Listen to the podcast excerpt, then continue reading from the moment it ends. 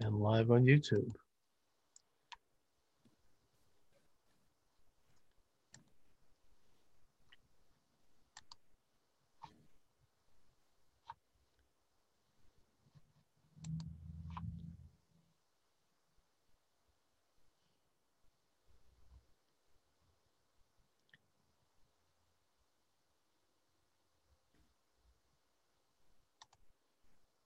All right, Michael Schmidt, thanks for joining me. Uh, Charles Moscowitz here, Monday through Friday, live at 12 to 1 p.m. Eastern Standard Time. And uh, Michael is the uh, host of his uh, own political blog site called Politicrossing. His article up today is Can You Increase Prosperity by Taxing Success? Mike, how are you? I'm doing wonderful, Charles. How are you? Good. So, can we increase increase prosperity by taxing success? Uh, short answer would be no. um, I think you'd say that. Yeah, you know, um, I think we uh, um, the piece that I wrote was um, um dealing with uh, the um, um, wealth tax that uh, Senator Elizabeth Warren has proposed. yes, and now apparently President Biden is proposing a, a tax yeah. So this, um, this, this and, is something that's out there. Yeah, and uh, well, as we've seen within the first few months of this whole uh, um, operation, uh, you know, it's been a uh, um, it's been basically every liberal policy that you can imagine has been uh, worked at uh, being proposed and trying to push through Congress. So. Um, uh, what they want to do is, at least Elizabeth Warren's wealth tax plan is an ultra millionaire wealth tax, and she wants to uh, have a 2% wealth tax on anybody that has a wealth of uh, 50 million to $1 billion. And then um, um, anybody that has a wealth of over a billion dollars, that would be an extra 1% tax. So they'd pay 3% tax. Um, now, the interesting thing is she claims this will raise $3 trillion over 10 years. Mm-hmm. And uh, they would use that money for education and infrastructure. Um, and uh, um, the funny thing is, I think um, a lot of this is uh, the question or the thing that you always hear a lot from uh, the uh, the Democrats is, well, the, the, rich need to pay their fair share. Right. So right. what is their fair share? Um, and so if you look at the percentage of uh, who pays income taxes, uh, the top 1% pays 38.5% of the of the income taxes in this country already. Right. Um, you know, the top 10% pays 70% of the taxes. Um, top 25% pays 86% of the taxes. So um, they're already paying their fair share and then some. Whereas in comparison, the bottom 50% are only paying 3.1%. So um, I think uh, there's this misconception out there that the rich aren't contributing or aren't paying their fair share and they're getting out of, uh, of, uh, of paying their taxes and they're not. Um, now, well, I mean, are there loopholes? Yes. you know, do, do, do they have good tax attorneys and tax accountants to, to find loopholes? Of course, but uh, regular people do as well, right? So uh, I, I, think everybody, uh, as far as I'm concerned, uh, and I've proposed this for a long time, and I've been a big fan of it, is, is do a 10% across the board uh, tax. You know, everybody, ha- everybody has uh, skin in the game at that point. So yeah, I, I hear you. I mean, it's sort of the the uh, earned income tax credit has resulted in people below a certain income paying zero taxes. And that's something that was actually implemented in the Reagan administration. And um, I tend to agree that, you know, we're all American citizens and we all should pay some tax to uphold the government because we're all benefiting from this government. Uh, but when um, Elizabeth Warren, you know, appeals to class envy by saying, "Oh, you got to take something from the rich because they're successful and and distribute it to you because you want it because somehow for some reason you deserve it." First of all, I mean, I get the appeal, but on a practical level, I don't think it usually works out that way when they raise taxes on the rich. The rich don't pay those taxes because the rich have First of all, most of them are internationalist business people who have investments all over the world and who don't really care about what one country does. They'll just shift it over to another country or to the Cayman mm-hmm. Islands or, or wherever. Yep. And secondly, they have a staff of very well paid and very experienced accountants who, as you say, can find loopholes. They can, you know, shelter the money. I mean, when the passage of the Income Tax Act of 1912, one of the provisions of that, which is not well known, is that it also created the foundation and the nonprofit. And the foundations were a place where the super rich could park their enormous uh, wealth into a complete into a tax-free entity and then you know use the money for two purposes firstly to pay their various friends and cronies and lackey family members and secondly Mhm. to buy influence in politics and culture to change the culture and most of them were taken over by the left by the 1930s including the ford foundation the rockefeller foundation and the carnegie institute so, you know, they're going to find, I, I only mention all this to point out that they're going to find ways to circumvent these laws. And the result is that you and I, the middle class, the lower middle class, we're the ones that are going to get stuck holding the bag. We're the ones who are going to get stuck paying these tax increases. And the result is that we're going to be hurt. We're going to have to shrink our businesses. We're going to see employment contract and and that only further empowers the very wealthy super wealthy that people like elizabeth warren are claiming to go up against Right. Well, I mean, obviously, it, and I made this point in my in my article was, uh, uh, do you think they're going to stop at at that wealth of fifty million? Uh, let's just say it doesn't raise the three trillion dollars over ten years that they're looking for. Well, you know what? I guess we're going to have to adjust it down now. Let's see. We're going to start taxing uh, people that are 20 million or more, and then down to maybe 10 million or more. We have to find a way to get that money coming in. And you think they're not going to go down to 1 million or more? You know, it's an it's a it's an ever expanding zone, and once it starts, it never it never will sunset. So uh, we we found that so much throughout throughout government programs. So um, and and like I also said in my piece, you know, do you think uh, Bill Gates is is, is going to be paying? I mean, he'll find a way to get out of it. I mean, uh, yes, Yeah. he's, he's a big time liberal, but I, I I don't know that he wants to pay extra taxes. So no i mean he probably has all of his money either overseas or sheltered and um, Yeah. You know what you're saying is actually even more stark than what you're mentioning because it affects all levels of income and i'll give you an example Yes. Yeah. the um, the stimulus package that was just signed by congress Mm-hmm. 1.9 trillion dollars less than 10% of it goes to actually help people who are dealing with the covid virus Yep. and um, what Biden's very sneakily did, and the left, which passed this package, is that they lowered the definition of who would qualify, for example, for these extra stimulus checks, which uh, previously, you know, there was a, there was always a cap. I mean, Yes. you don't need to give a check for fourteen hundred dollars to Bill Gates. I agree with that, you know. But the point is that what they did was they lowered the cap so that now somebody a joint a family with a joint income i think of 150000 yes, they don't get the check or they get less money correct. an individual gets less money if they earn under 80000 or 70000 the point i'm making is that you know people who are into class conflict and, and envy they might think oh that's great. We're not going to give but but the reality is that you have billions of dollars less going to real people.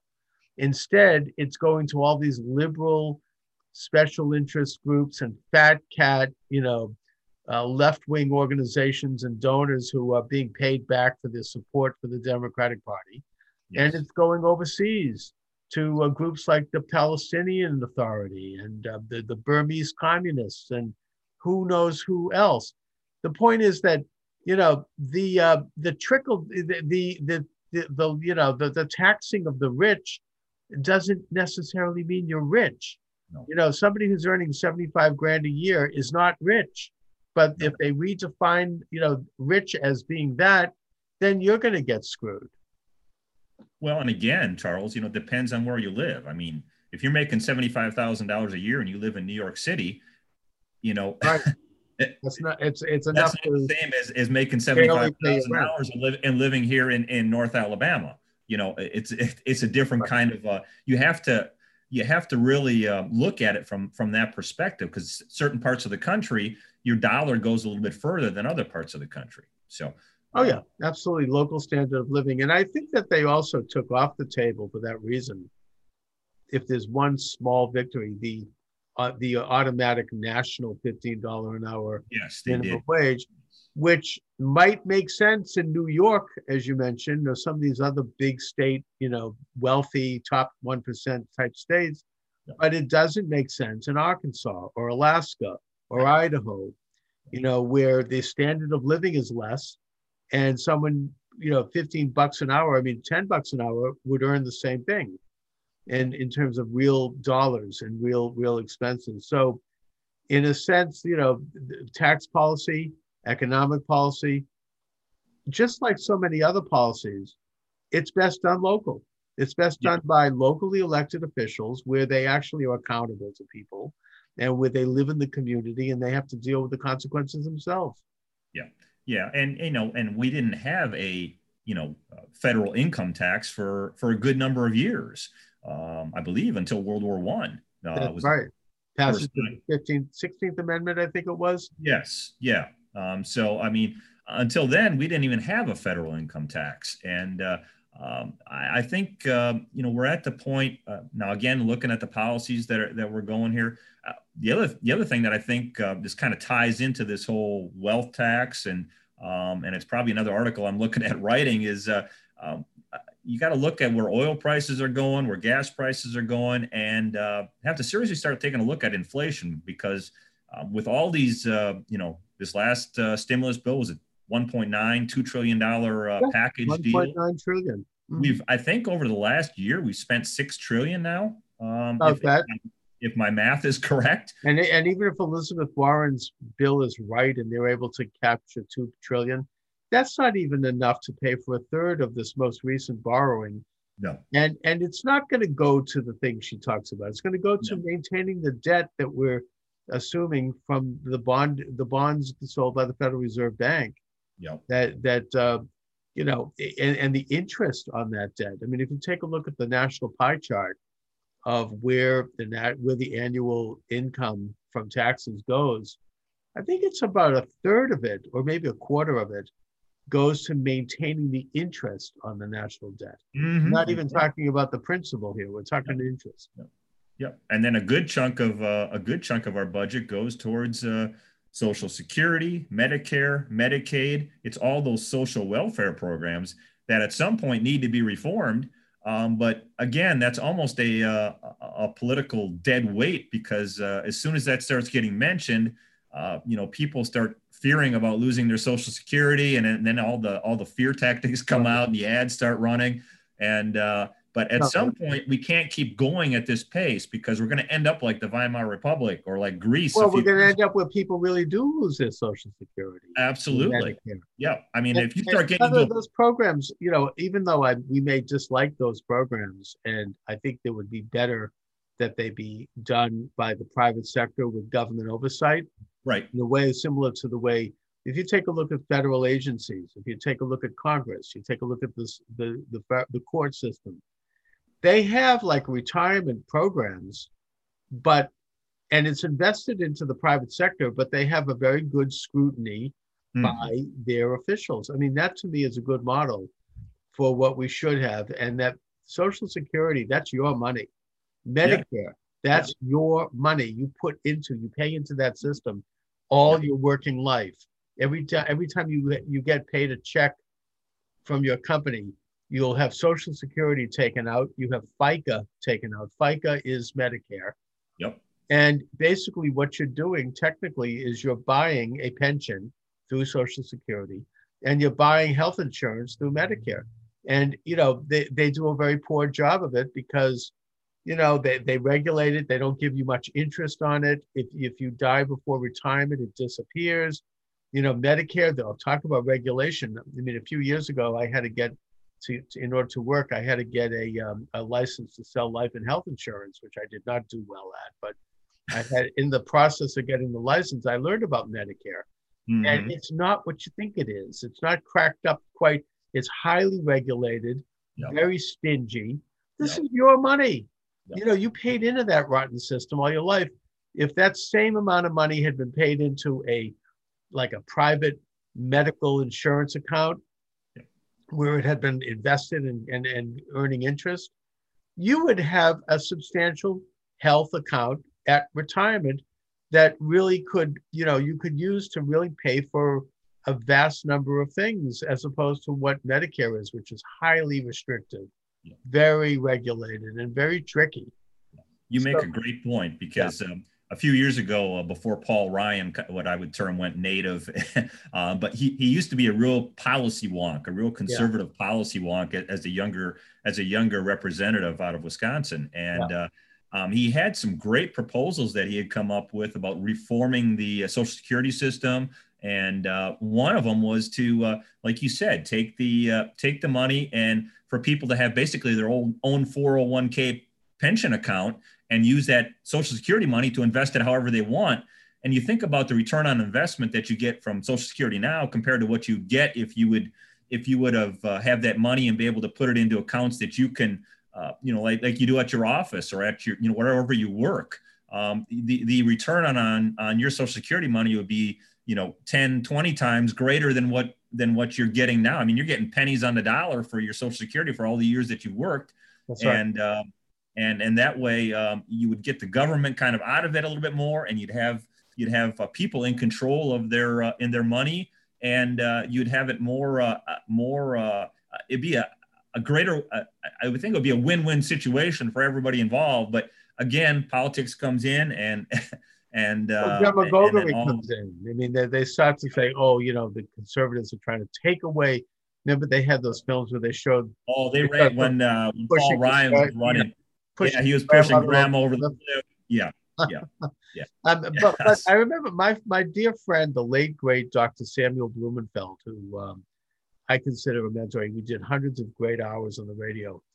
He had an interesting suggestion on this. He was main his main area was education, but he said if Mhm. the government put a thousand dollars into a bank account for every American child, a born or naturalized American child, and left it there, earning compound interest, not to be touched Mhm. then they wouldn't have to take Social Security out of the working man's dollar, out of their paycheck. And when they reach 65, the amount would have accumulated to the point where it would be a substantial nest egg that they could then draw from in retirement. And and we would have in the in the meantime had a, a, a major advance or a major you know in in, in terms of um, income in pocket that we Mhm. then be able to invest and and spend. And there's only two things you can do with money when you when you have it. Either you invest it in which case it goes to someone else's company which helps them expand or you consume it in which Yeah. case you're expanding someone else's business. So you know the it, it- it would be you know t- that would be an economic stimulus. They wouldn't need to have these big stimulus packages where they borrow 1.5 trillion dollars from from bankers at the federal reserve the, Right. the, the stimulus would happen where it should be happening Yeah. at its source Yeah. the the source of income for working men and women Yeah. Well, and and if Democrats and and uh, and Elizabeth Warren really were interested in in uh, lifting up the uh, um, the uh, the working class of America, you know, they would be proponents of of limiting government bureaucracy, and uh, they would be uh, interested in in expanding the the free enterprise, free market system, and and getting businesses back open and letting people letting people work and taking away all those restrictions and uh,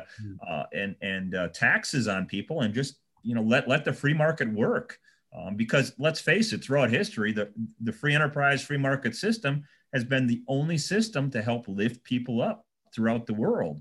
Um, and uh, you know it, it, there's no other way to go about doing this. And and every time they keep trying to level the playing field as they call it with uh, um, you know robbing from the rich and trying to give to the poor um, it, it doesn't work. And um, you know you get you know you, you, they've tried it in Venezuela. They, they've tried they've tried it in, in socialist countries all over the world for for for years, and it just doesn't work. So. Well that don't stop them you know no, I no, mean, it just hasn't been done. It hasn't been done right, as they say. it's not an actual economic issue it's it's an ideological issue it's a belief Yes. issue they, they believe in this Yeah. utopian idea, which is very Well, and they also believe in Keynesian econom- economics as well, where where instead of instead of Milton Friedman's economics, they believe more in that that Keynesian. Yeah, you can spend and spend and spend, and and you're okay. Well, Well- talk a little bit about that because I think that it was actually, I don't know if it was Trump himself, but it was, uh, it might have been Mnuchin or someone in the Trump administration who said, I believe we're all Keynesians now. And that the Keynesian economic theory, as opposed to the Austrian theory, is the dominant theory and has been since the 1930s. And in a nutshell, I mean, correct me if I'm wrong, but what what Keynes, uh, what what Maynard Keynes suggested was that in in times of prosperity, you raise taxes because Mhm. the economy can absorb the increase, Right. and that way, in times of a downturn, and he claimed that there was a natural cycle. It was a um, a slope, you know, that, that would go up, down, up, down. Then you could spend the money back into the economy and borrow as a way to keep things relatively stable and relatively stimulated. Yeah. Now, that system seems to have been in place since the 1930s, and in a certain way, you have to say that it kind of works. No, Yeah, I guess, but I, I would say I would counter with, um, you know, look at the tax cuts that uh, um, that Kennedy ran. Uh, well, actually, they were post, you know, after his death. Um, but um, the tax cuts of the Reagan years um, and the uh, tax cuts of the Bush years, and then also the Trump years, and then look at the uh, the revenue. I mean, we've never had a, uh, you know, in those when taxes have been lowered, we've had record revenues coming into the coffers. The problem is we have spent a whole lot more than those revenues coming in. Um, the one time where we had kind of had things going in the right direction uh, was um, with the uh, with the New Deal and Newt Gingrich, um, and uh, you know they actually stopped spending or kind of cut spending enough where we were starting to make a little um, headway into that into that debt, and then Right. uh, and then that kind of got cut off after a couple years and then we've gone back. And then obviously you know the bush uh, obama bush years and then obama years and and uh, and and now with the the pandemic i mean we have just exploded the the national debt. And to me you get to a certain point i think we're we're getting close to like 30% of our gdp now with everything that we spent. Um you know and so the the higher you get on that you get into a point where there there's got to be a uh, there's got to be a breaking point because you can't keep spending and spending um, and and not face some kind of a problem. And uh, you know, I kind of see things maybe going back towards uh, you know the the 70s. If you remember, you know, Carter and the yeah, right, stagflation. stagflation. Uh, you know, we had And gas there's already signs, at, there's already signs, at the gas stations. and, there's uh, already signs of it. There's already people are reporting an increase in gas, yep. increase in fuel because Yep. Maybe that's because of the uh, cancellation of the XL or whatever. Maybe an increase in, therefore, that reflects an increase in everything because if you can't have products shipped from A to point A to point B, and that's what gas it requires, and that goes up, then the cost of, of groceries are going to go up. The cost of uh, the hamburger is going to go up, as Yep. as the late great Massachusetts Governor Sargent once said. He said, "I lost my election because of the price of hamburger." It has been going up, and that's what people respond to, right? That's what hits you in the pocket.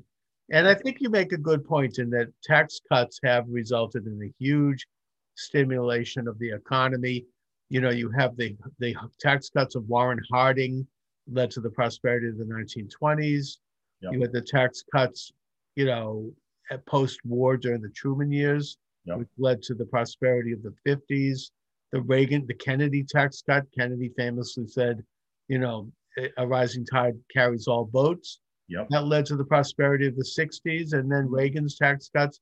Although, in the case of Reagan, I think he did what you're, you're saying, and not necessarily in a bad way, but he used the uh, increased revenue to spend a lot, particularly on defense, which was necessary at the time. Uh, yes. Contributed to the collapse of the Soviet Union. But nevertheless, Yep. you know, if there's going to be the tax cut, there has to also be government cut Yes. can't, you can't, you know what I mean? You can't, you have to do both. I think this is something that was noted by Alan Greenspan when he was the head of the Federal Reserve. hmm And uh, that was the policy during the Clinton years, thanks to Newt Gingrich. And, you know, there, there was a great period of prosperity. But of course, as you say, now we're having, we're entering into a, a period of huge spending Yes. and tax increases. Yep. And um, I think we're feeling it already. You know, I think that the inflation is damaging. Michael, what can we do as citizens to protect ourselves and to protect the little assets that we have? Well, again, I think it goes back to um, being vocal, um, making sure you make your representatives hear you, uh, hear your voice, hear your concerns.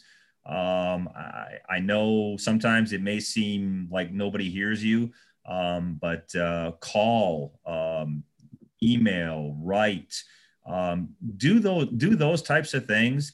Be active, get involved in the process, um, and get involved in the party process. Uh, if you want to reform the Republican Party, if you think the Republican Party has not gone the you know the exact route that uh, you you think there's too many establishment Republicans and they're not conservative enough and they're not standing on the principles and ideals that you have, get involved and work on trying to get some quality candidates to run for office and try to change the course and the tide of, of the way things are going. Um, because uh, if you just sit back uh, and you ignore it, and, and I always say, and I write about this, ignorance and apathy have led us to where we are at today. Um, we can't continue to be ignorant and we can't continue to be apathetic. Um, you know, and say, well, politics really don't don't you know that doesn't interest me. You know, it doesn't affect my life. Yes, it does. um, you know, in, right. in, in, every way possible, it affects your life, and uh, um, it starts at that local level, and and it goes up to to your uh, state legislators. It goes up to uh, your governors. I mean, just look at how everything's been run through this pandemic. You can see the difference. How some states have like Florida and South Dakota have have have really been uh, much much more um, um, independent and much more uh, belief in a freedom, independent freedom and, and liberty. Whereas states like New York and California and Michigan and Illinois have been much more um, strong hand of government, you know, telling you no, you can't do this. We're shutting everything down. So, um, so every state is kind of like a lab experiment, so to speak. And so, right. um, it's just essential, I think, that everyone uh, really makes their voice heard and gets involved in the process because you and I have talked about this before, but we're running out of time.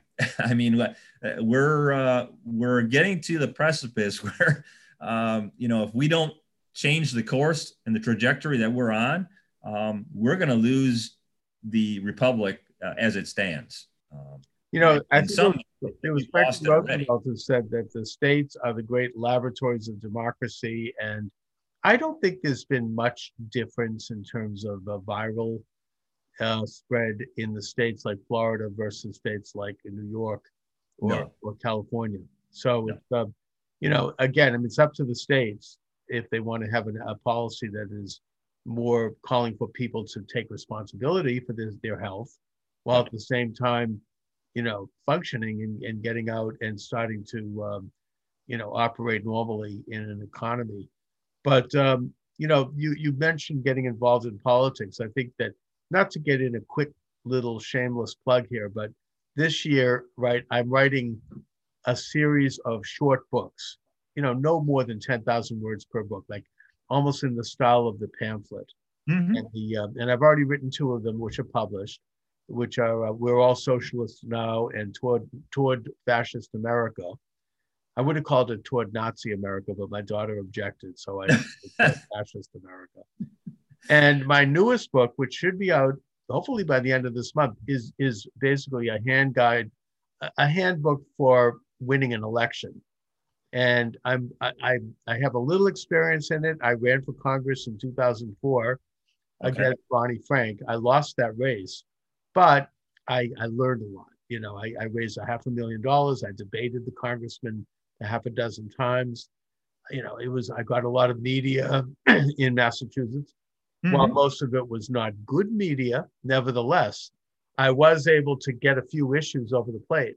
Right. And and that's something that if you care about a couple of issues, you, you know, there's no better way to get them up into the public consciousness than than to run for office. And and my campaign did make a difference. I, I ended up having Frank removed from the Homeland Security Committee, and, and there was some other things that happened. So, you know, you can make a difference. And especially local office. I'm not saying run for Congress. That was my thing, but Right. alderman, uh, Yeah. town committee member, mayor, city council, school committee, Yes. planning board. Yep. These offices hold enormous power. And, you know, America was founded on this principle of subsidiarity where the bigger powers would be with the more local offices. But the problem is that we have forgotten this. And we need Mhm. to get citizen politicians, people who are not hacks, who are Yep. connected to the establishment. And that's most politicians Yes. who, you know, who are careerists. They're just in it for the ambition or Yep. because they because they're narcissists. We need citizen politicians, housewives, teenagers, retired people, empty nesters, Yes. anyone who has a little extra time to go in and consider running for one of these local offices.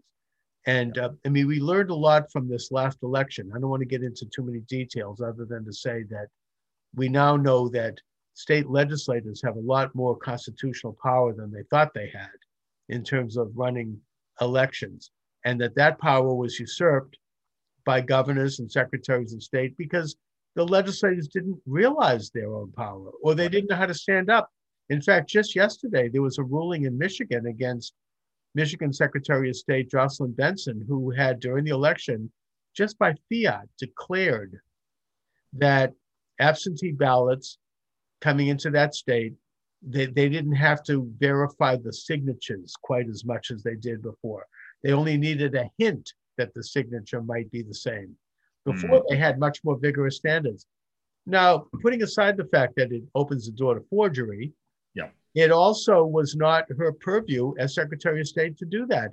That is the constitutional responsibility, Article 2, Section 2 of the Constitution Yep. of the state legislator to make such laws. So, if there's one thing we've learned, and by the way, she, a judge has now stepped in and said this, and so she's she's has a ruling against her. Of course, it's too late now.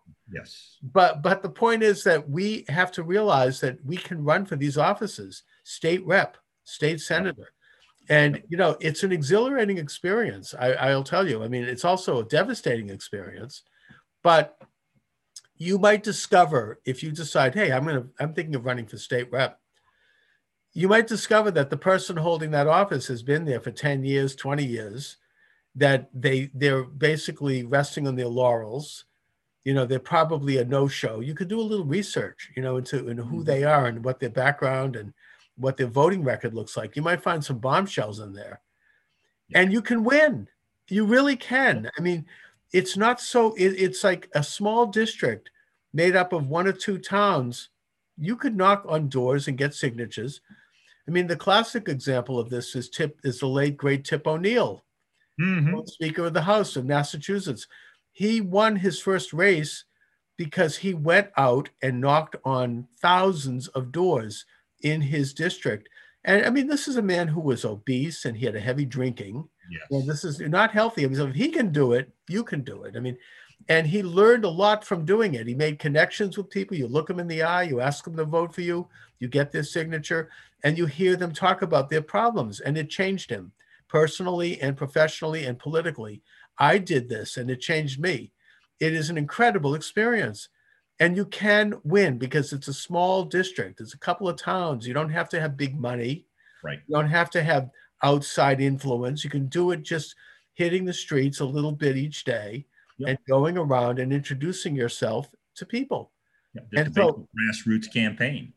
Exactly. So I'm writing a manual about this and I'll have it published at the end of the month. But I know you had mentioned that before. So yeah. yeah. and it's going to give us a step-by-step instruction in terms of how to do it i know liberals will get it too and that's fine you know if they're grassroots i don't mind that they have issues too Right. i want to see citizens get in and Yes. take on these hack establishment Yes. you know people who are professional who are careerists who are just in there for the either to to to you know for influence or money and Yes. that's most politicians whether they admit it or not i mean that's and always has been that's Oh, yeah. politics it's Yeah. Oh, well politics is it's it's power and Yeah. power as, as lord acton said power corrupts and absolute power corrupts absolutely of course he went on to say that all politicians are very bad men which is also true.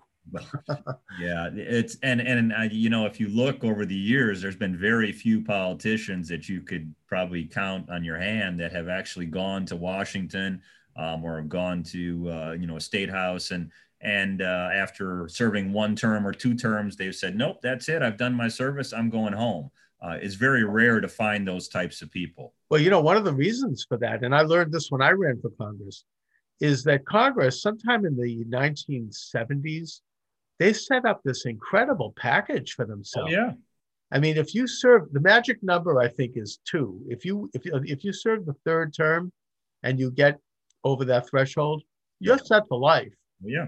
You know, you're going to have full salary for the rest of your life. You're going to have benefits out the wazoo.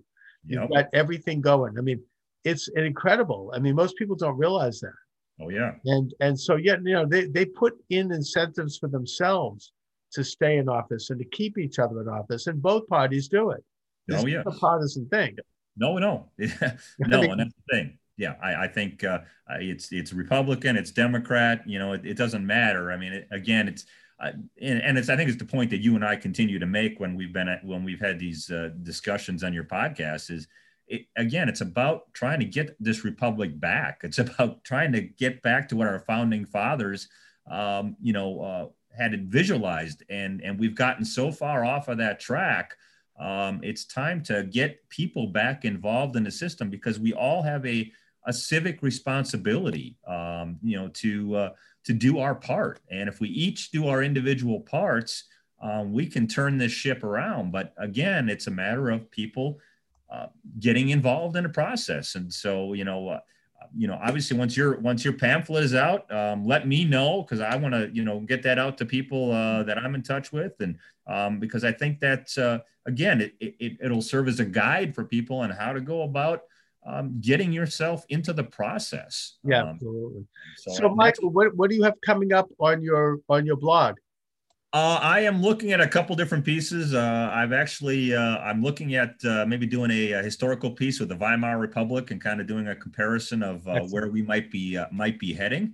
Um, so that and also I'm looking at more of a social issue type. I did some security work this past weekend in uh, at a, state basketball tournament here in Alabama, and uh, I was amazed that uh, I was doing security for uh, 10 and under girls for a state basketball tournament, and I was amazed as just an observer at the at the parents and the way the interactions are and the examples they set for their for their children. So I may uh, do a just kind of a, social issue piece. Um, Excellent on that. So from an outside, yeah, I want to have you back to talk a little bit about Alabama. Okay. And politics there because I yes. think that there's there are misconceptions between North and South, even to yes. this day. You know, I hear like liberal relatives of mine in, in from New York and Boston make comments about Alabama that are probably not true. So well, I, well, I, have I have jokingly said to a few people down here since uh, Governor Kay Ivey has extended the mask mandate into April, uh, which makes no sense. I've said uh, I'm half tempted to throw my hat in the ring and run against her, and just uh, just to uh, just to try to do something to bring up the issues of uh, of, of, government overreach. Um, so absolutely, you know, it, it, and that's the problem with a lot of it down south here. Just in a nutshell, is you have a lot of uh, a lot of Republican in name only that probably used to be Democrat, but they couldn't get elected as a Democrat, so they switched over to Republican, mm-hmm. and um, and that's part of the issue down south here. So, well, I, first of all, I urge you to run for that office. That would be amazing, and and well, we should talk about that. Yes, I I I I've been definitely thinking about it. So good, excellent. Well, that's that's something I'm going to keep a tab on. So Michael, where can people read your blog and, and other information you'd like to give out? Well, they can find me, uh, as always, uh, at uh, conservativethinker.net. Mm-hmm. And uh, that is uh, uh, my main blog site with 90 some odd pieces there for people to read.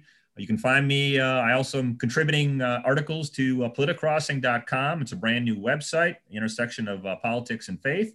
So you can find my articles there. Just look for Michael Schmidt. Um, you can find me on uh, Twitter at Bucky Boy Mike, and you can find me on Facebook and LinkedIn. Just look up Michael Schmidt, and you will find me there as well. So, All right, Michael Schmidt, listen, I want to thank you for joining me as always. I appreciate the time as always, Charles. Excellent. Have a great afternoon. You do the same. Excellent.